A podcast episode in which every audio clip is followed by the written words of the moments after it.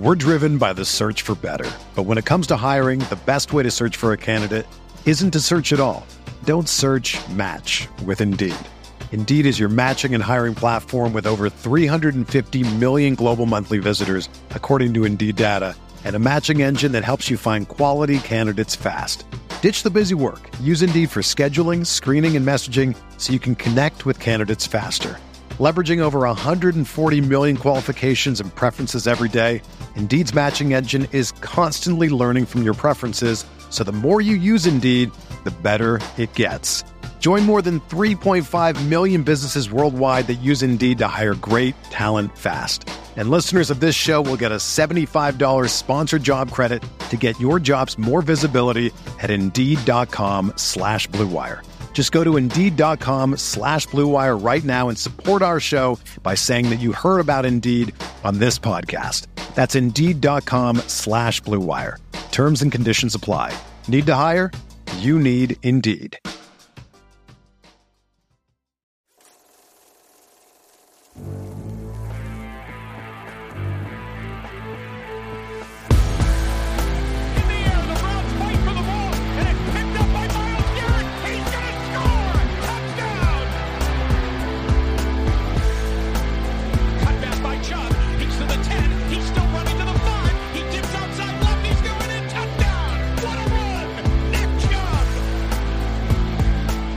Everybody? Welcome into the OBR Film Breakdown. It is now Thursday, March 16th.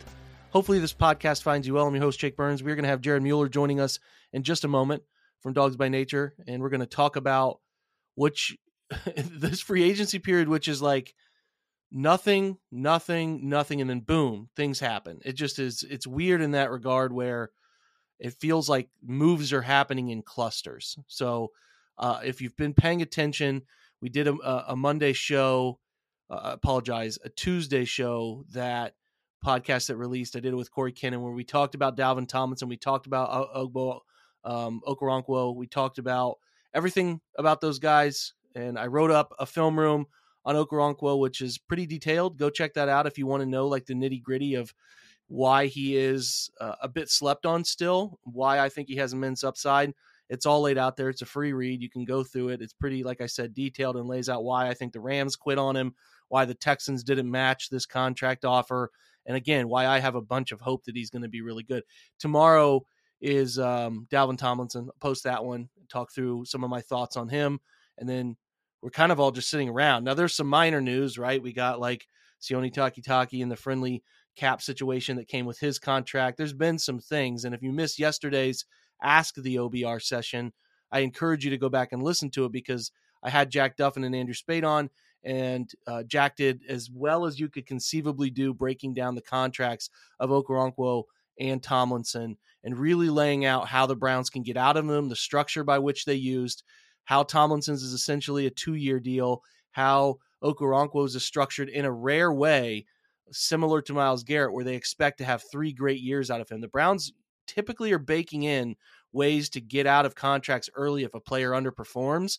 And with Okor- Okoronkwo, they did the rare thing of like, we think this guy's going to be really good for the duration of the contract and potentially want to add another year or so to whatever the outcome is after three years. That's the way it leans. They're telling you a story with the structure of that contract. So we wanted it to be very descript on what they're seeing and why that story is being painted the way it is. So it's all there.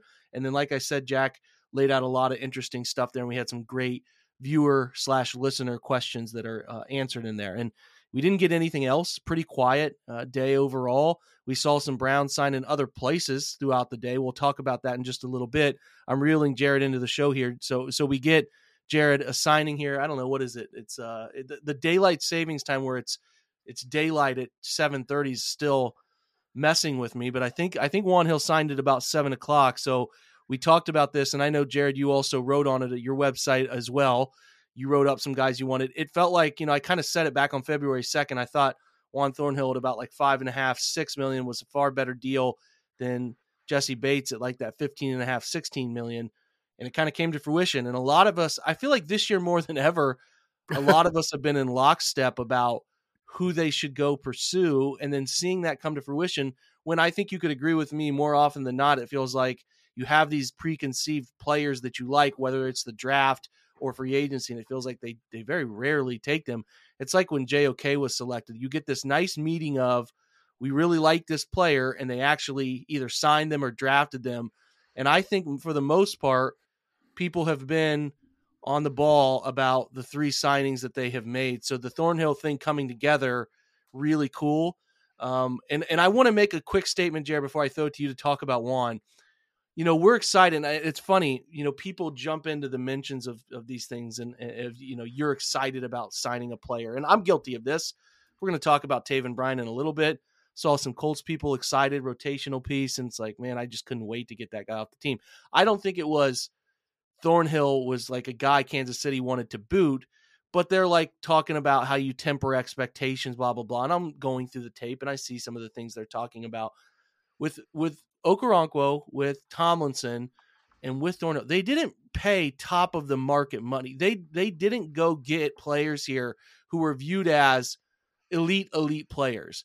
They got them at contracts I think are pretty solid. Could have could have been better, sure. Especially Tomlinson could have probably been a little better, but the the way the defensive tackle market was shaking out was a little strange.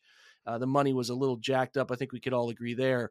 But like they like Okoronkwo and Thornhill are not the biggest names at their position, but they're good football players. And it's like when you look at the stats and you look at how John performed here, and again, I've been very descriptive about why I think John was not given the greatest opportunity, John Johnson, to thrive here.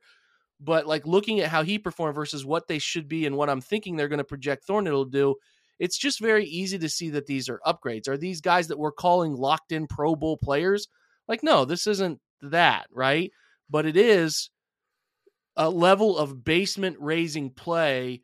And not just that, I even think they got players that are really good. And you need some really good players. You don't always need 17 elite guys. You need just a good, solid core of really good players. So I'm looking at your reaction to Thornhill. And then I know I talked to Corey the other day, and you haven't really vocalized some of these things. So if you want to talk Okoronkwo and Tomlinson too, I would love to hear your thoughts on those. You know, overall, I think you hit hit the nail on the head. At some level, they got Tomlinson and and Thornhill for the price of Hargrave, right? That's overly simplified. It's actually a little less than actually what Hargrave got for me, Thornhill, one of the most exciting things, and this might be overly simplified, it goes kind of what you ta- what you we've talked about with John Johnson. Thornhill last year spent 850 snaps at free safety. At true free safety, Juan Thornhill played a crap ton of snaps. He played 178 at slot, 166 in the box. Like that's the kind of guy they need. It's why John Johnson didn't work out overall because they needed that true free safety. And so I think if you think of things as sliders, right? Uh, one of two of my favorite guys, Joe Marino and Kyle Crabbs, have a new uh, podcast, and and they were talking about value and how you build a team. And I think slide thinking of price and talent as two different sliders, right? So as the price goes up, but the talent doesn't, I'm not as interested when the price is down and the talent maybe is just below the other talent, I'm much more interested because from a team building perspective, it allows me to have good players at multiple positions. And the more and the older I get, I feel like the NFL almost is a version of the NBA where in the NBA you need two or three stars and then you need a bunch of guys who can do certain things. Well, in the NFL, you have a much bigger roster, right? So you don't need two or three stars. You need eight, nine, and 10 stars. And then you need a bunch of guys who are good at what they do. Because if not, teams are too smart now. They find the weak links. You know, last year, teams that didn't run the ball ran the ball right down the middle of the Browns' throat because they're smart enough to go, well, we don't really run the ball well, but we're going to run it on you because you guys are terrible at it. And so it'll work out really well for us. So that's really what I see the Browns doing with kind of all of these moves. Uh, with Okoronkwo, uh, Ronco, Quo, ah, I'm going to get there. Um, I love watching Corey him. got it wrong twice the other day, so Yes. you just got to add that. You just got to add that W in there. That the quo, yeah. quo at the end, right? Yeah. I'm going to call him OO a whole lot. What, what did Uh, he use today as his nickname? He put it on the bottom of his uh, homage to the Texans. Um, I'll find it while you're talking. We'll come Yeah. back and visit this. But he's got a great nickname. I don't know if it's Well, a self-made perfect. nickname, but um, here I'll find it for you. It's I'll right be here. using it. He goes that's for sure. Obeezy.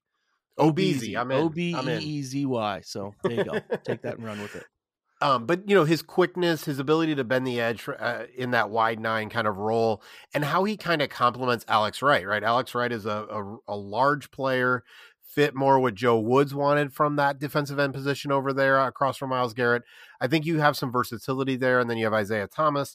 Could they bring in another player? Sure, but all of a sudden you've got these two guys on the defensive line, Juan Thornhill at the safety position, and then you have Myles Garrett, who I believe is a star, Denzel Ward, who should be a star, right? You have JOK, who I think can be a star.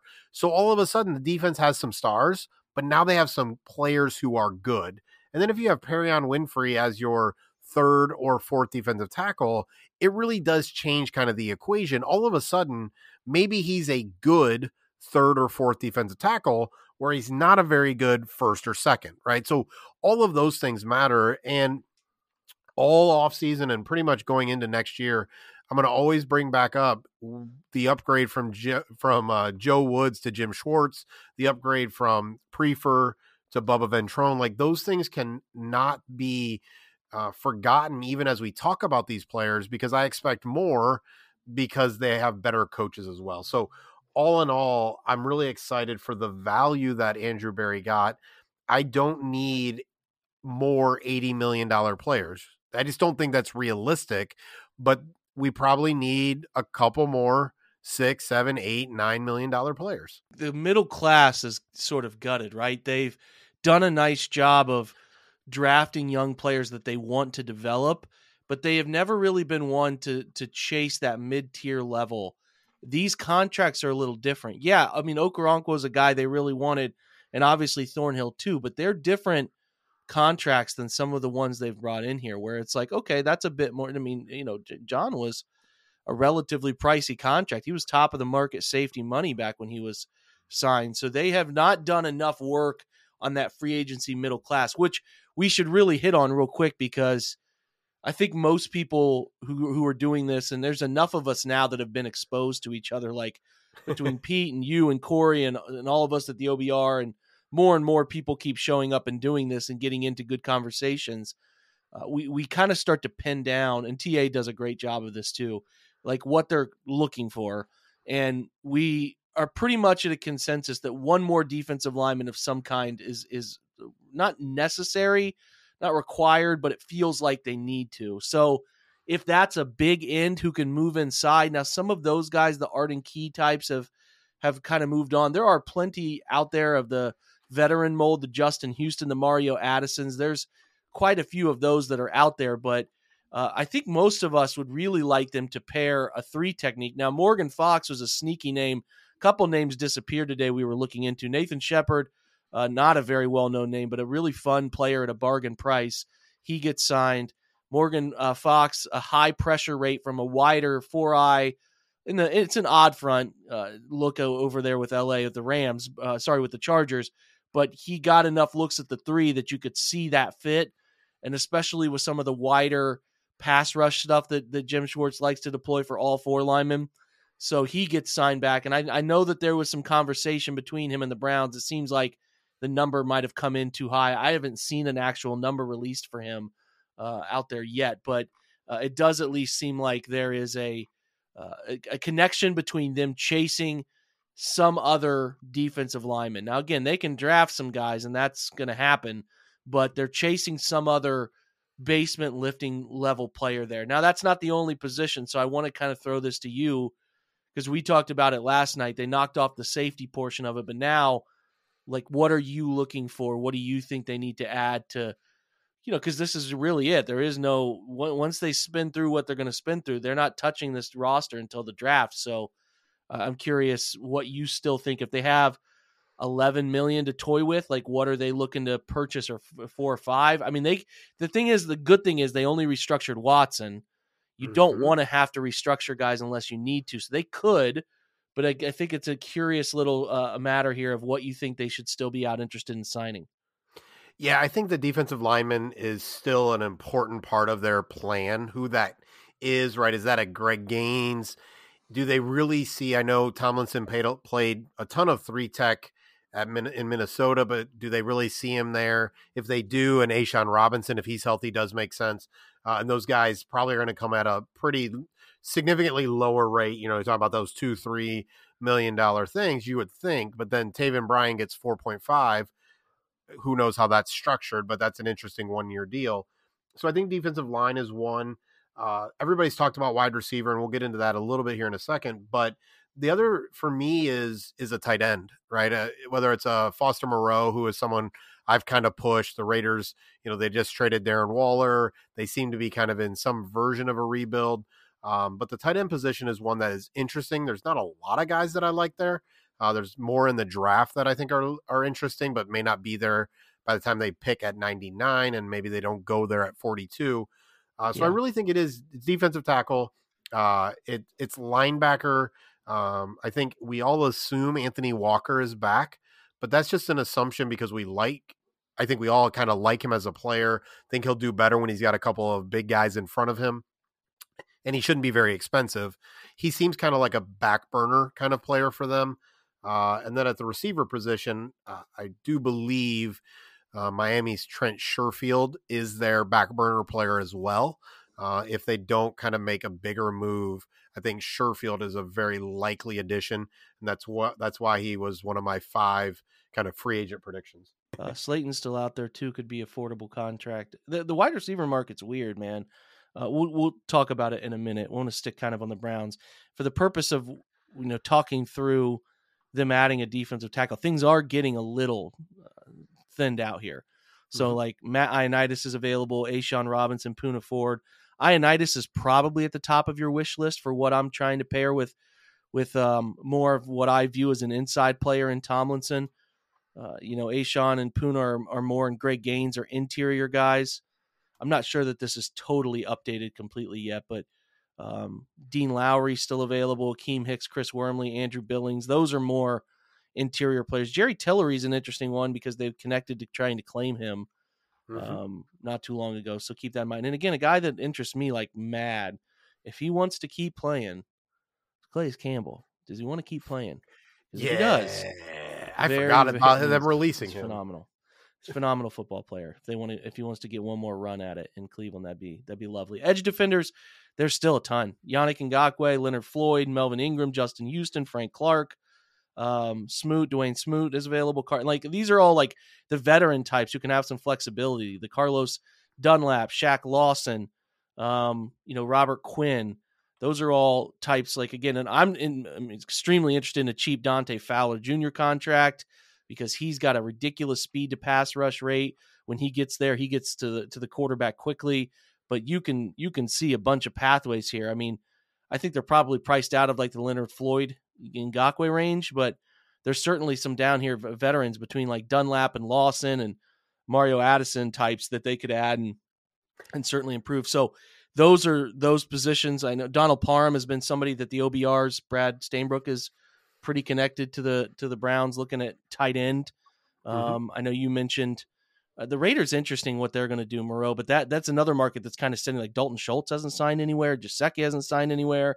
Moreau, Irv Smith, Robert Tonyan. It's been like a couple of the names. Hayden Hurst and Evan Engram was franchise tagged by Jacksonville. Hurst goes to Carolina, which is nice to see. Cincinnati gets weakened, although it feels like now Cincinnati is dead set on getting a Michael Mayer or a Dalton Kincaid or um, you know uh, what's his name? Washington, uh, the the big the gargantuan. Georgia. Yeah, so one of those are going to probably end up there, but the bottom of the tight end market feels like it is or you know movement movement. We haven't seen anything at the top. Maybe dalton schultz signing somewhere ends up getting the ball really rolling there. And then wide receiver like you just mentioned some mike thomas goes back to new orleans. We're going to talk about some others later but like odell dj Chark, adam Thielen, parris campbell mecole hardman darius slayton um, olamide zaccheaus who's very very underrated nice football player uh, you mentioned Sherfield, Marvin Jones, Nelson Agholor. Those are all guys available. So uh, the only other big move we saw today was Deonte Harty went to the Bills, uh, a game that your name you're probably like, who? Uh, formerly with the Saints, but a nice speedy option for yep. them. But yeah, that's that's it, man. Um, the only other news I wanted to hit on, um, we're going to hit on some of the the stuff around the NFL that has come out. Bigger news today after break here, but there seems to be some some growing Broncos trade buzz. So I know that the Broncos were in on Lazard. It didn't work out. I, the only thing that would make sense to me here, there's two things that would make sense to me, Jared, and I'll throw it to you to talk through some plausible situations. Because as an outsider, I'm sitting here going, Sean Payton, uh, pretty reputable passing game guy, coming into an organization that has uh, a dire need to get Russell Wilson back on track. And they have Jerry Jeudy and Courtland Sutton. It's like, okay, those guys are good. They got the, there's another uh, big fella that got hurt. I cannot remember his name off the top Uh, of my head. Williams? No, Uh, can't think of his name. We can come up with I'll it in a minute, but you're good. um, yeah, but they've they've got pieces Tim Patrick. and it's like yeah tim patrick like is is that organization saying we there's either internal discord where a guy like jeudy wants out i'm not that interested in Courtland sutton i'd be interested if the price was really low um pick like 190 or something uh but that's that's really low um i don't know what why they would feel the need to do that but i don't really see the need to do it with a young talented rookie contract jerry jeudy i'm like this guy's pretty damn talented. He's dealt with terrible quarterback play. You're going to try to come in and fix that. So I guess it could be internal discord. He's like, I want out. Or it's like, is Sean Payton like have his type of receiver and Jerry Jeudy isn't that mold? I, I really like make sense of it for me if you can, why a team like Denver would want to do that with a new coach. And then when it comes to Jeudy, because again, that's who I'm most interested in. Like, what are you giving up for him? What what's people want to throw out 42, and I'm like, man, yeah, I guess I, I, guess I'm looking for your opinion on it. Yeah, so I think with with uh, Sean Payton, there is a little bit of not surprising. There's some arrogance there, right? And so they want to run the ball. They signed Samaje Perine. Uh, they've signed a few other players. They've they, they've focused on the offensive line. They want to run the ball a lot, and so I think Jerry Jeudy's precision route running isn't as important to them as maybe Courtland Sutton's size or Tim Patrick's a little bit of a bigger receiver. So I think it's going to be a little bit of a different offense than you saw with Drew Brees. Uh, you know, you had Drew in the shotgun. Excuse me. You had him, you know, doing some of those kind of things. I think you're going to see Russ under center, um, running a lot of play action. And I'm just not sure they care as much about what Jeudy does compared to others. So it's not about getting rid of Jerry Jeudy. I did haven't heard anything that he's unhappy. Instead, it's more about how do we prioritize the things that we want to do and how do we get something out of that. And so Sutton, they like a little bit more for what he does, given what they want to do. So, what can we get out of a Jerry Jeudy? And then other teams are looking at it going, but we're going to have to pay you. Right. And so that's where it starts to be okay, what are they going to, what are they willing to trade or where can they find value so that they can move off of him? And so I think for the Browns, what's interesting is I think a Jeudy trade means Donovan Peoples Jones is gone at the end of the season. And similar to kind of our value conversation, while some people might like DPJ better than Jeudy and vice versa, I don't think because of literally because of where they were drafted, I don't think DPJ is going to see anything similar to the contract that Jerry Jeudy is going to get. And so for the Browns, are you betting on the fact that not only are you trading to give something up for Jerry Jeudy, but you're probably, you know, you're going to need to resign him and you're probably losing Donovan Peoples Jones, who's going to sign a cheaper deal someplace else because you traded away and had to sign Jerry Jeudy. That's where I think it gets just really complicated overall for the Browns. Um, and so what I would give up is, and I'll just be honest, from what I'm hearing, that's what's making the conversation hard.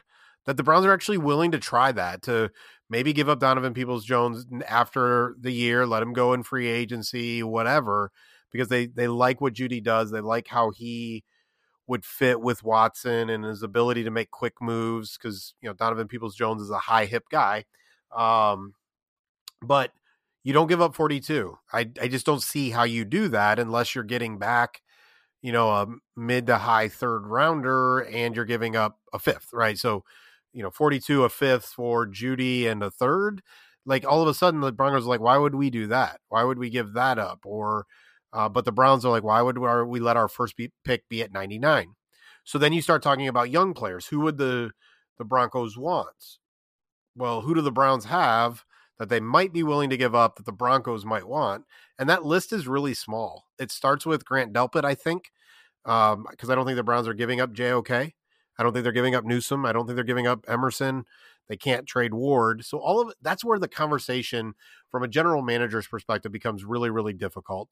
Trading 42 to extend a player and lose a cheaper wide receiver in DPJ, like that is a lot to give up, and that's a lot of risk on a player who has been good. He had a he had a really good year last year given the quarterback play. It's just a really hard conversation, and I don't know where I would end up. To be very honest with you, next year's third round pick, if they had it, I don't remember off the top of my head if they even have their next year third round pick. Uh, and Harrison Bryant, I don't know. I'd give up that. But beyond that, I'm just not willing to sacrifice Donovan Peoples Jones, the future contract that he would get for a player who is going to give you a little bit more than Donovan Peoples Jones for a lot more, both in contract and in trade value.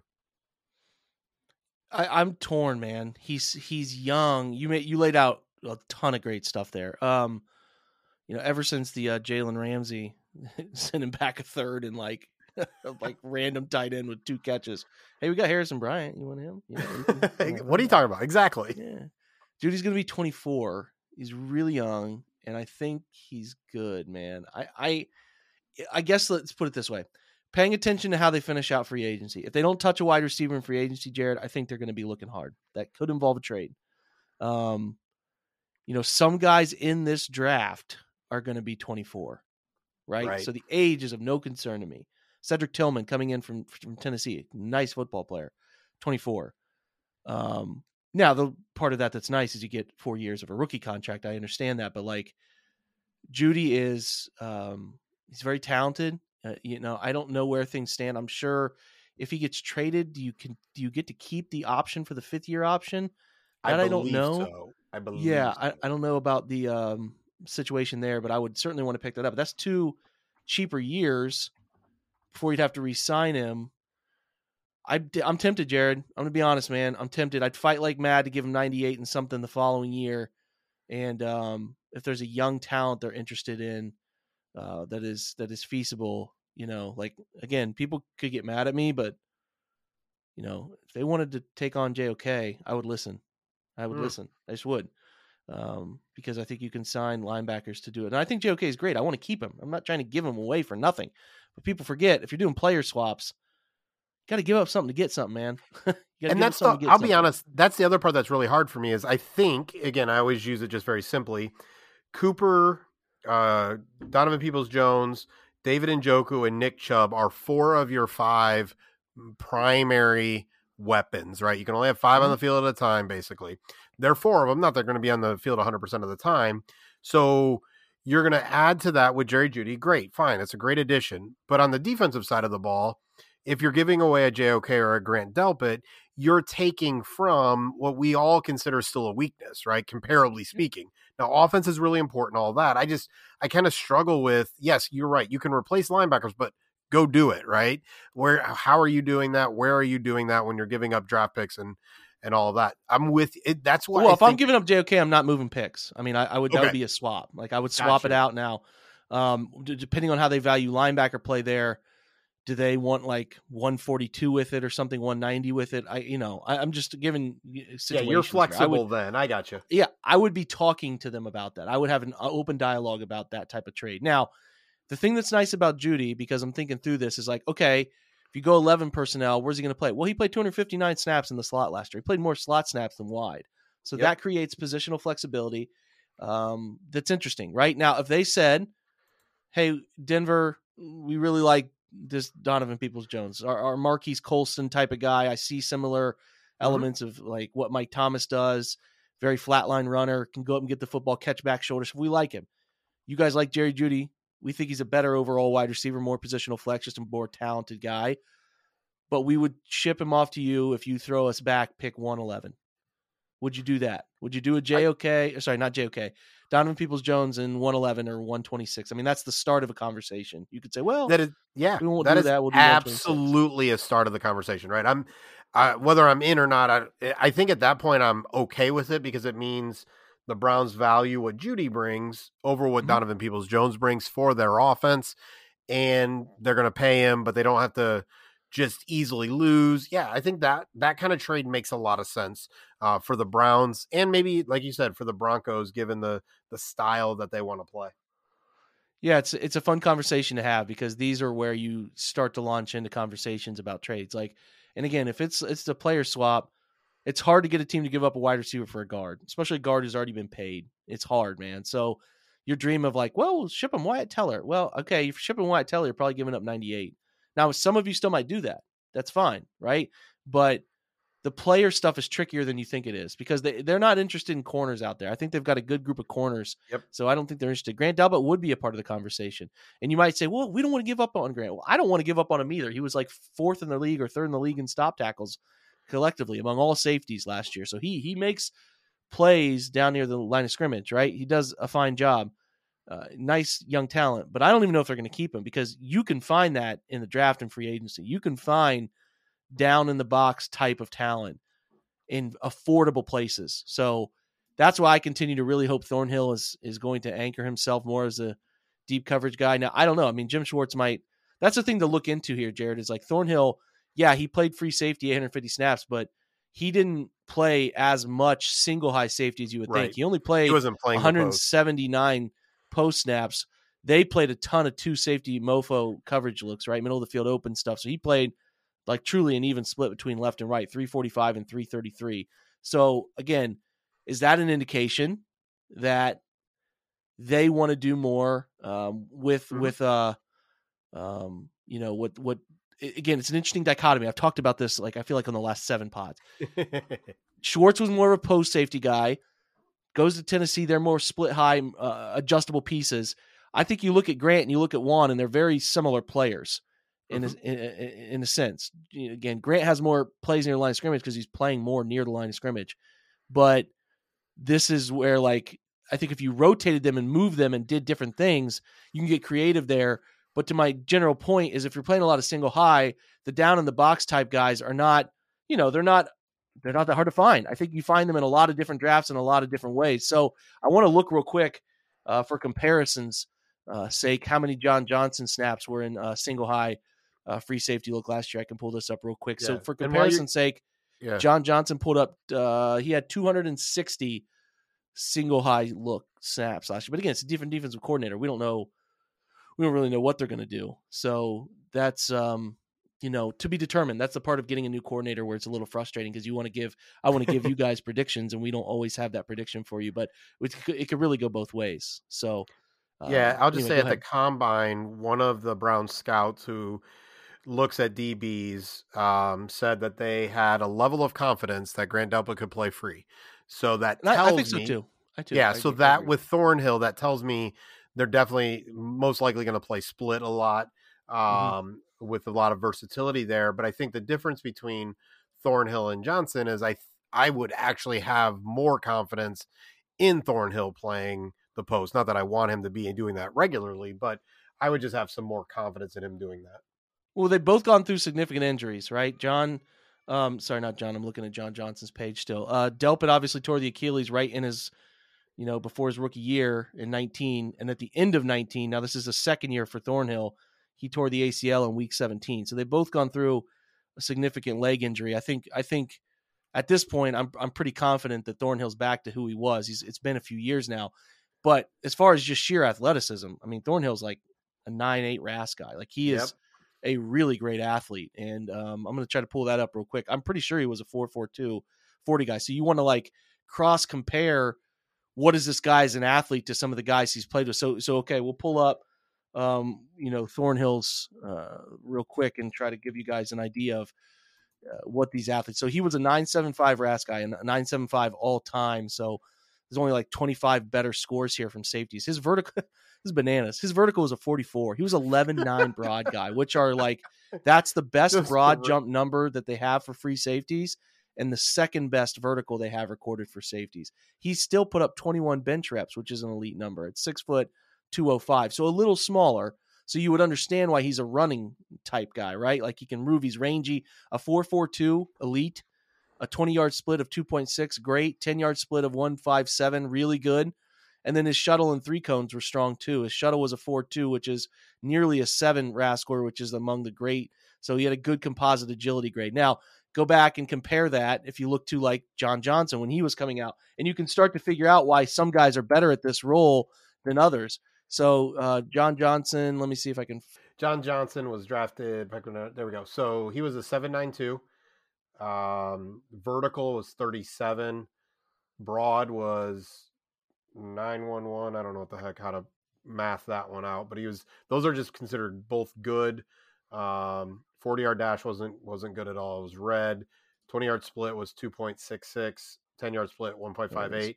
His only great is his three cone. So overall, yeah. like he's good. He's got a I mean literally he's got a composite good score of 7.92 compared to, yeah. you know, Thornhill who's at the what 9 8 the the four six is on the slower side, so that obviously is, you know, like what does that matter? Well, that and a twenty yard split is reading a quarterback's eyes, being able to quick twitch, take off, and run down a ball as a center fielder. Like that's a huge yep. part of it, right? So that does account into it. The 14 bench reps are on the lower side too.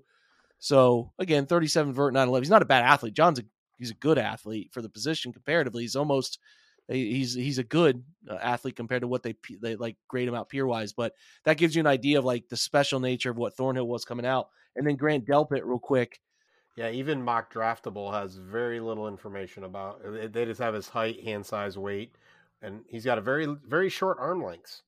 Yeah, I can see it. He's he's. I'm looking. I'm trying to like scour old tweets, and there's a sample of him like Adam Schefter's got a 2020 April 9th of 2020 6'2", 213 for Grant. He's a bigger guy, so this is important to understand too. Like Thornhill six foot two hundred, you're looking at Grant six foot two fifteen, and um, you know guys running with handheld watches here on the Schefter tweet have him at a four three nine. So Grant can move. There's an interchangeability here. I mean, he was a free safety in, at LSU. There, there's no doubt that he can do it.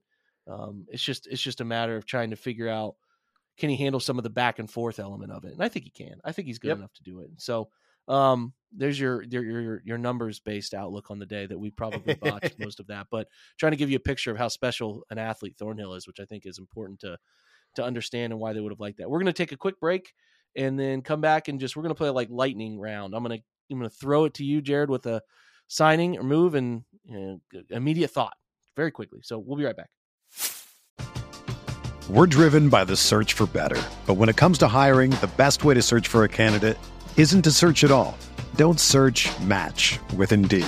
Indeed is your matching and hiring platform with over 350 million global monthly visitors, according to Indeed data, and a matching engine that helps you find quality candidates fast. Ditch the busy work. Use Indeed for scheduling, screening, and messaging so you can connect with candidates faster. Leveraging over 140 million qualifications and preferences every day, Indeed's matching engine is constantly learning from your preferences so the more you use Indeed, the better it gets.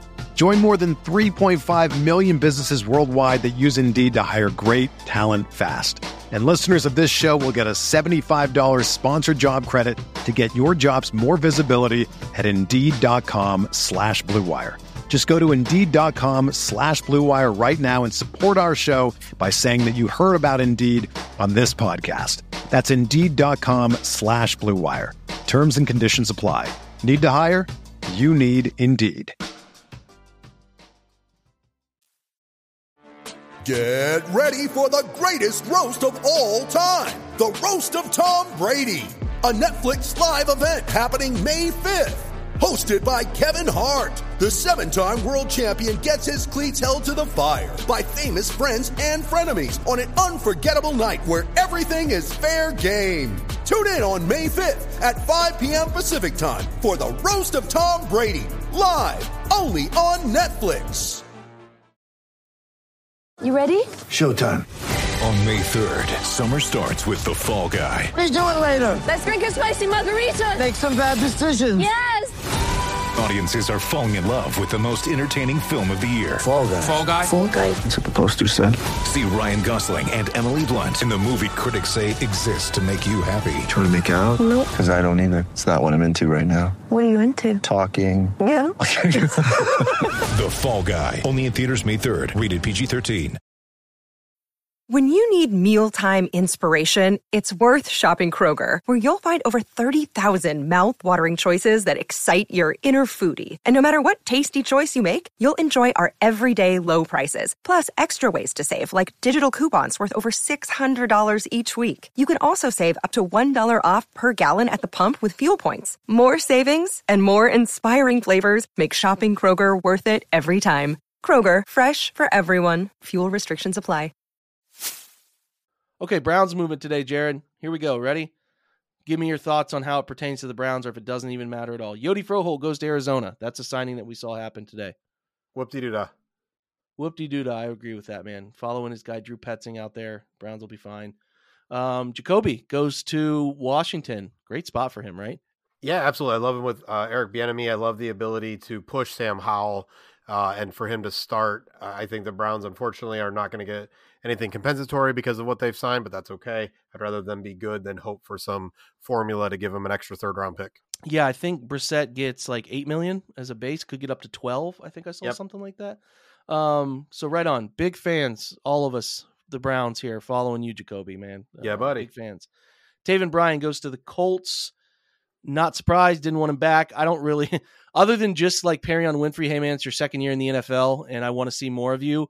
The others, like Jordan Elliott, Taven Bryan, Tommy Togiai, I didn't want any, I didn't want to watch another snap of them here. And I and I think Taven Bryan can be fine in some spots. He'll be okay. Like he's a below average uh, defensive tackle, but they're you know you look around the NFL. There's a lot of guys that are pretty bad playing that position too. So you try to keep that perspective while also remembering that he was like the top of the Browns defensive tackle room last year. So uh, a little a little tough to uh, swallow there. I think he got four and a half million a year, single year, four and a half million. uh, some people won the reaction to that? gen- yeah yeah. Why do you why do some people get to win the genetics lottery and just being very large and very athletic means you get five million from the Browns and four and a half million from the Colts after five straight not very good years. Like what in the world? Yep.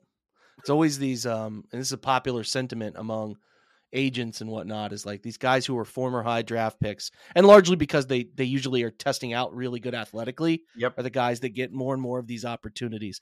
Um, continuing down the Browns realm, uh, former Browns realm, Baker Mayfield signed to the Bucs. Um, one year, eight million possible. It starts like it's a four million uh, per year number um, with a, a chance to reach eight. He's he's battling Kyle Trask.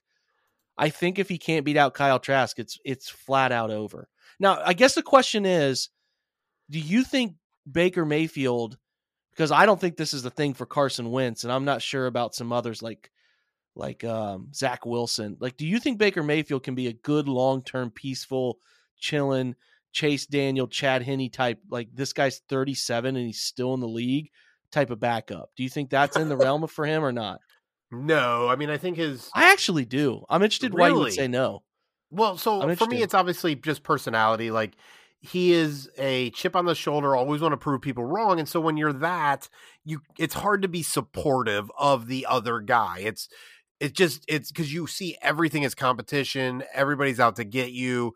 All of that kind of stuff. I think Baker replacing Brady, and I know uh, Bruce Arians really, really likes Baker Mayfield. Obviously, he's not the head coach, but he's there, you know, in the front office and all that.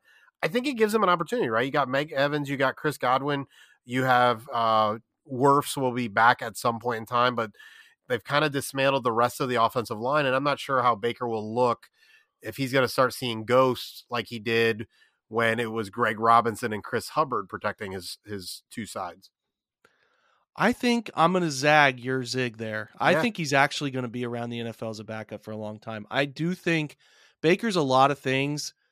He's not stupid as far as understanding. Like, I think as far as understanding how he has to change to fit in. Like, hey, man, I, my idea here is I can either be a backup and stick around the league for a long time, or I can go do TV for a living. And I think he's going to fight like crazy to be a backup for a long time. And I actually think because of the arm strength and some of the stuff that he has, if he accepts that, that's where his career is gone. If he applies himself. like he's most guys like Baker. They just kind of do. Like if mm-hmm. he can just be cool about it and be a backup and help people, I think there's a chance here. So we'll revisit this in 5 7 years, but I just think I think he's going to stick around the league. I don't think he's ever going to be a starter. Like this is to me his last chance to be a starter. Yep. Which it's hard. You never say never because we're watching Geno Smith pull off a miracle here. But like, I just think this is his last chance. Like, if he can't beat out Kyle Trask and be good with the weapons that they have there, it's like, all right, man, that's probably it, right? I guess Mike Evans, a little, if you're a believer there, and I have some some friends from Muskingum days who are who are big Bucs guys. A lot of guys came up from Florida, big Tampa Bay fans, and I just like sent them the message today. I'm like, man, his uh, time is a flat circle, man, because you guys used to give me shit all the time All about the this, crap. and now he's on your roster. So, um, we'll see what Tampa does in the draft and all that. But but again, I think Mike Evans' consistent streak. What is it now? Is he at like ten years of nine years of thousands thousand yards yeah, every year? it- yeah, it's in that range. Yeah. It's in, it's in jeopardy, man. Kyle Trask sucks, so can't beat him out, brother. I don't know what to tell you. So I expect him to play there, but we'll see what the success actually ends up looking like. Um, again, now moving a little quicker. Darius Slay cut from Philly. Seems like there's some strong buzz that he is off to the Ravens to replace Marcus Peters. So Ravens haven't done much here. Now again, the Ravens are in a weird place because I think they're still trying to probably yeah. figure out what to do with Lamar and what that number is going to actually look like, and that's making things a little murky. But man, getting Slay for Peters would be a real kick in the groin, you know.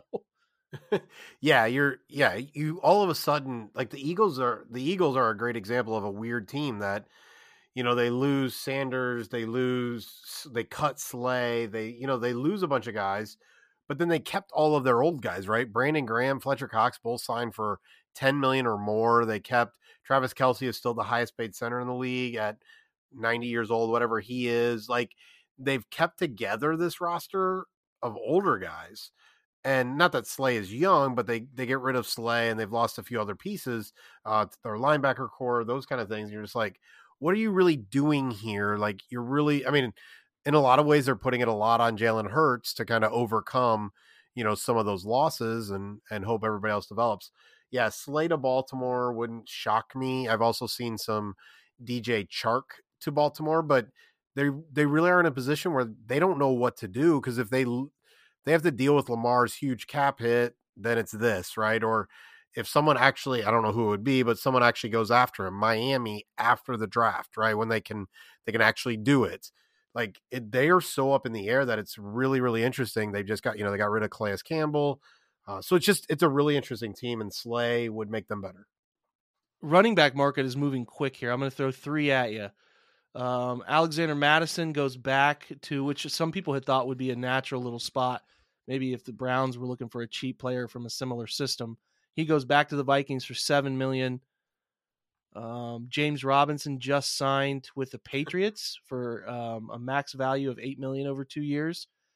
And then the big one here is Miles Sanders in our fantasy league belongs to me. I got to figure out what I'm going to do with this guy goes to the Panthers for four years, twenty five million. But I'll say, man, if you watch the Panthers last year, end of the year, I mean, I know they're bringing in Frank Reich's new system, but they were running the heck out of the football. So you know, maybe Miles Sanders is going to get consistent workload here. But any thoughts on those running back deals? And we should throw one more in. They cut Zeke today. Finally, the um, the era of Ezekiel Elliott in Dallas and all the drama that came with that contracts and the holdout and then everything. That seems like a just the NFL's in a different place type of thing. You know what I mean? Mean, what was he drafted? 17, 2017. It's the It's only- 2023 season, and you know he's cut. Some some buzz around Cincinnati maybe because they lost Samaje Perine that maybe they'll be interested in Zeke for a year or two. Well, Thoughts, they've had every Jared? all that. Yeah, um, running backs are getting paid, and I don't understand it. Miles Sanders is was fine. I think Carolina is really good, but Miles Sanders was fine. And but I think Carolina's coaching staff, obviously, they made the trade up. Um, you know, trading DJ Moore. It's, it's this weird thing where you want to protect your quarterback, but you trade DJ Moore, right? Like, so it's just a weird kind of situation where you're paying 25 million for a running back. I just don't I don't want to pay that kind of money unless you're Nick Chubb. And even then I don't really love spending that kind of money. Um but yeah, running backs are getting paid some money. That's that's cool. Yeah. Kareem Hunt, uh Zeke. I don't know you what his number is, uh, Miles. It just says 425. Maybe it's 14 or 15 guaranteed. I didn't Sure. see that. So Yep. But yeah, there's just some veteran guys that I'm not sure what they're gonna where they're gonna end up. You know, I don't know if I doubt Cleveland will be a place even for a vet min guy. Like I'm not sure that's actually gonna happen. So you Too know they'll go with draft, man. yeah. I mean, you can get some good at this point. You're gonna get some good running backs in the fifth round, and I'm I'll be okay with that. Running back, tight end, loaded class. I would like to get a couple of those guys a little later. Here's a fun update. Josina Anderson just noted that um, Darius Slay and the Eagles are potentially going to stay together. Um, that, Huh. that Howie Roseman's having a hard time letting him go, so he's going to try to pull a rabbit out of the hat. So you know, I would love for Darius Slay not to be involved with the Baltimore Ravens. So that's that. A couple more little notes. We'll hit on Juju. Apparently, the only two big wide receiver deals. It's funny how I was talking about the copy and paste deals across the linebacker um, landscape where we're like, we like this guy. He's pretty good, but he's not a game changer. So we'll give him two years, 11 million. It started with, uh, who did it start with uh, at the top there? It started with David Long, uh, who got that, uh, who got that crazy two year, $11 million deal. I was like, what? And even TJ Edwards is three years, 19 and a half. That's, that's so affordable. But then there's some other weird ones like four years, 40 million for Bobby Okereke. You get the Tremaine Edmunds one, who again, who's super young, but four years, 72, like 55 guaranteed.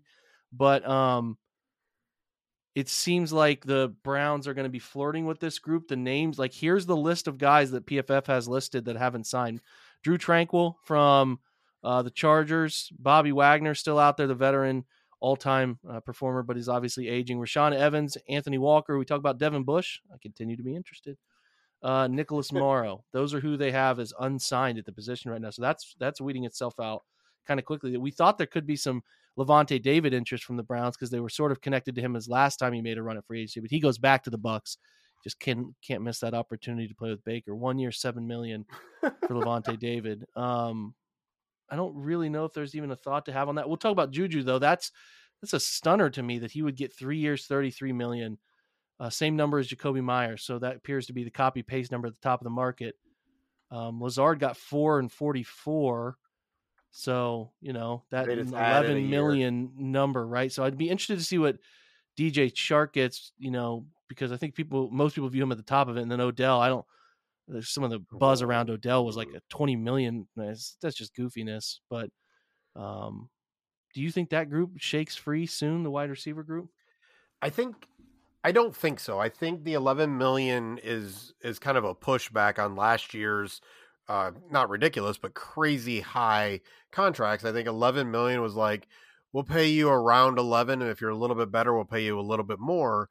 But those guys are like but I saw last year dudes getting 25, right? And I know I'm not Tyreek Hill and I know I'm not, you know, um the Raiders guy just totally Davante Adams, Mhm. but if he they're 25 i'm 19 and teams are like nah, you're 12 13 right? Like so the 11 is kind of a a, a low kind of end of that so yeah we'll give you a couple more than that but i do think that one's going to last a little bit longer because i think a lot of receivers thought the market was going to kind of explode above them and teams are just like you know what? There's you're a product of certain things um we think you know i think this draft is lacking a lot of top end receivers, but has a ton of twos and threes.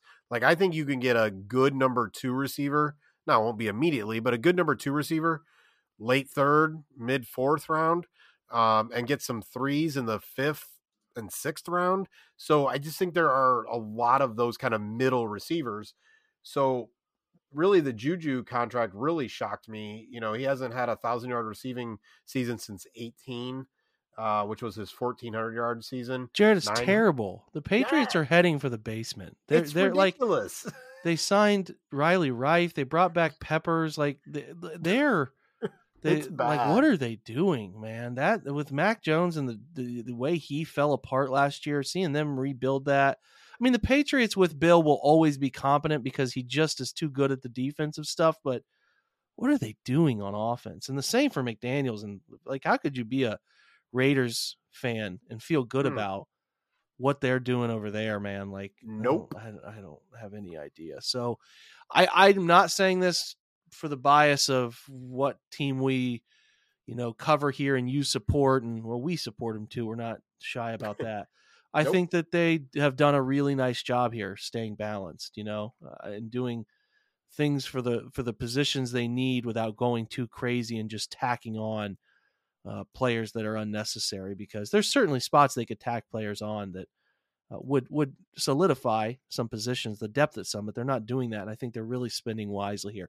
As we close, Jared, give me your one player you would like to. Uh, let's say this. We're going to do it as a prediction. So, who's your one prediction out the door that uh, you think they sign over the coming coming week or so? They could Oh, sign crap. more players. They could sign Yeah, yeah. four, but give us Um, one you feel good about. I think if they don't trade for Jeudy, they're signing Trent Sherfield, and I think they're signing Anthony Walker. Those are the two that I would like. If I had to put some of your money on it, I'd put those two guys down. I like it. I'm going to go with uh, just one player. I'm going to go with Matt Ioannidis. I think they're going to Oh, try to make a run at the Ioannidis, the veteran. So, um, listen, continue to follow along with everything Jared's doing at Dawgs by Nature and what I'm doing with the OBR uh, and the OBR's group is doing collectively. Uh, we, you know, the, I think again the the sites that are supporting uh, covering the Browns uh, from outside the realm of uh, traditional coverage here are doing a really, really good job this free agency period of of of knocking out what they're looking for, how they improve, and the types of players. Uh, I just feel like it's been better than ever in terms of circling those types of guys. So continuing to try to do that for you guys. It gets a little bit more obscure toward the lower tiers of free agency in terms of what's fitting and matching and all that stuff, but we'll cover it the best we can. I know Jared will continue to do so. Dawgs by Nature will do so at the OBR. So for Jared, for me, we appreciate you stopping by. Thanks for being here. We'll try to catch some of Jared's time again next week uh, after this whole thing is done and see what he thinks about the collective group and start shifting our eye to the draft. But for the rest of this week, we'll continue to break down the moves they make. You'll get a little bit more in depth from Juan Thornhill and me. Uh, from myself over the next few days when I really do a deep dive study of them. I can't just like watch. I got to watch six games minimum to know what a player is. Like, I just can't do that. I got to really dig in deep and uh, write probably and cut up film more than I should. But uh, I- I just I like to give thorough opinions on that. So try my best to do it. Again, Jared, we appreciate you guys. We will be back um, tomorrow as we always are uh, with a probably a different guest of some kind. Maybe we'll hit on franchise mode again. We'll see. We've already taken enough of Andrew's time, so might go a different path. I'll let you know. You will be privy to that information. Again, for the OBR Film Breakdown, thanks for being here. Thanks for stopping by. Have a great Thursday, everybody. And go Browns.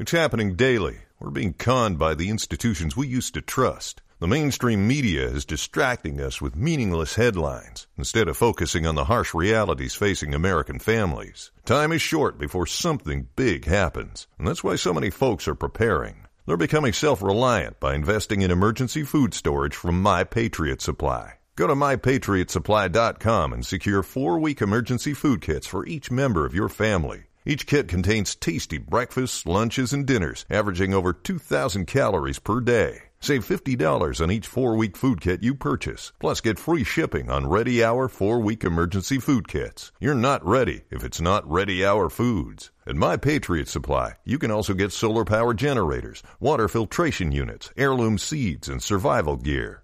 Order by 3 p.m. and your unmarked boxes ship the same day. Shop MyPatriotSupply.com today. MyPatriotSupply.com.